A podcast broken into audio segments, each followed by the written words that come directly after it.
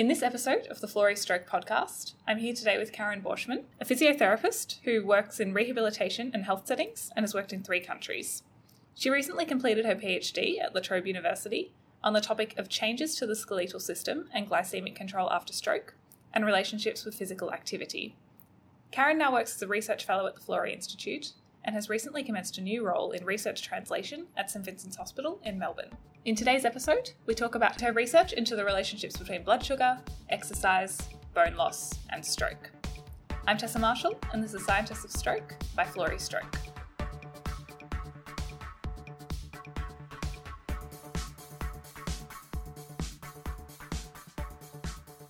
Welcome to Scientists of Stroke by Florey Stroke, where we discover how researchers at the Florey Institute are working to prevent stroke and reduce the impact of strokes. You can follow us on Twitter at Florey Stroke and find us on Facebook at Florey Stroke. Hey Karen, thanks for joining us today. Hi, thanks for inviting me. So, some of your research focuses on bone loss and blood sugar levels after stroke. Could you tell us a bit more about this? Yeah, sure. So, the major uh, focus and the primary outcome that we were looking at was the rate of bone loss after stroke, as well as how glycemic control or people's ability to control their blood sugar levels, how that changed after stroke. We do know that people are at heightened risk of bone fracture after stroke, as well as diabetes or poor blood sugar control that puts people at risk of secondary strokes. So, we found in my study that people lost a great amount of bone, bone mineral in their legs just within the first six months of stroke. And so it was at about two or three times the rate that you'd expect compared to a normal, healthy aging person. And it was predominantly in the leg that had been weakened by the stroke. So both legs were affected, but particularly the weaker leg after stroke. So we, we found that the amount of times that people stood up and weight beared through their legs just within the first week of stroke, that was associated with the amount of bone loss after stroke. So um, we're hypothesising, and in a future study, we're going to test that getting people to stand up that might help to reduce bone loss and improve fracture risk after stroke. So, why is it that stroke survivors are at such an increased risk of fractures? So we know that people after stroke are relatively inactive, and activity and weight bearing is required to maintain and build bone strength. Also, and this is an area that I'd like to investigate further, is the pathophysiology of what's actually happening inside the brain after stroke. So, the inflammatory pathways and the nerve and body systems that are dysregulated after stroke are influencing the, the metabolism or the, the building and breakdown of bone. And you mentioned glycemic control also isn't as good after stroke. Yeah, so again, um, physical inactivity, um, like for all of us, the more healthy and active that we can be, the better our body is at being able to control our blood sugar levels. Um, also, muscle loss after stroke, and the muscles are the site that a lot of the blood sugars are actually used.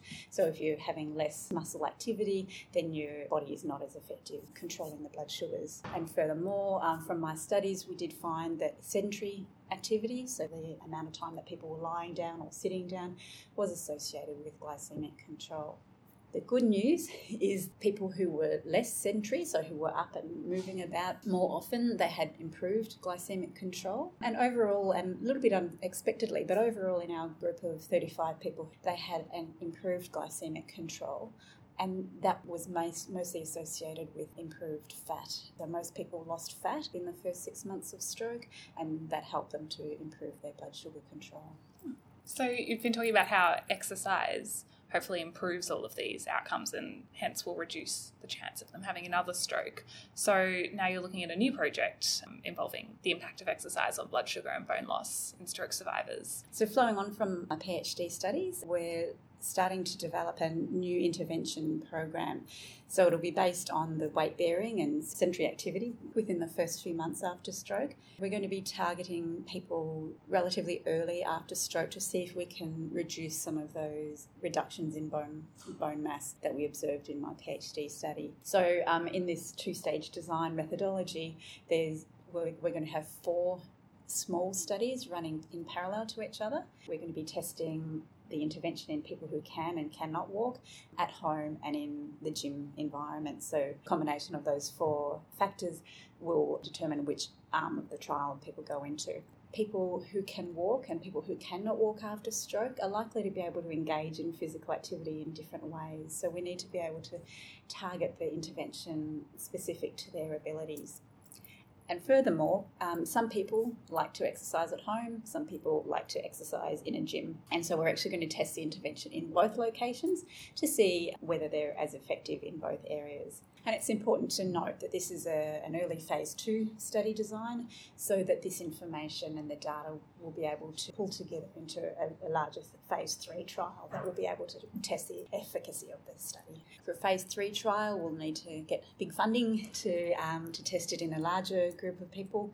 And then if that phase three study is found to be safe and effective, then we'll be able to use that information and the results of that to um, contribute to stroke clinical guidelines. So, what makes this study different to previous research? The fact it was quite long term follow up. We followed people up for two years from very early after stroke, which is not typical for stroke studies. So, the beauty of the, the intervention that we're proposing is that it should be a relatively simple intervention and it will be appropriate to use for many people with stroke. It can be incorporated into stroke services and carer education around the world. And it's great that you can do it, you know, in the gym or at home and, you know, whether the participants can walk or not, that's sort of factored in. Sounds like it'll be applicable to a lot of people, hopefully.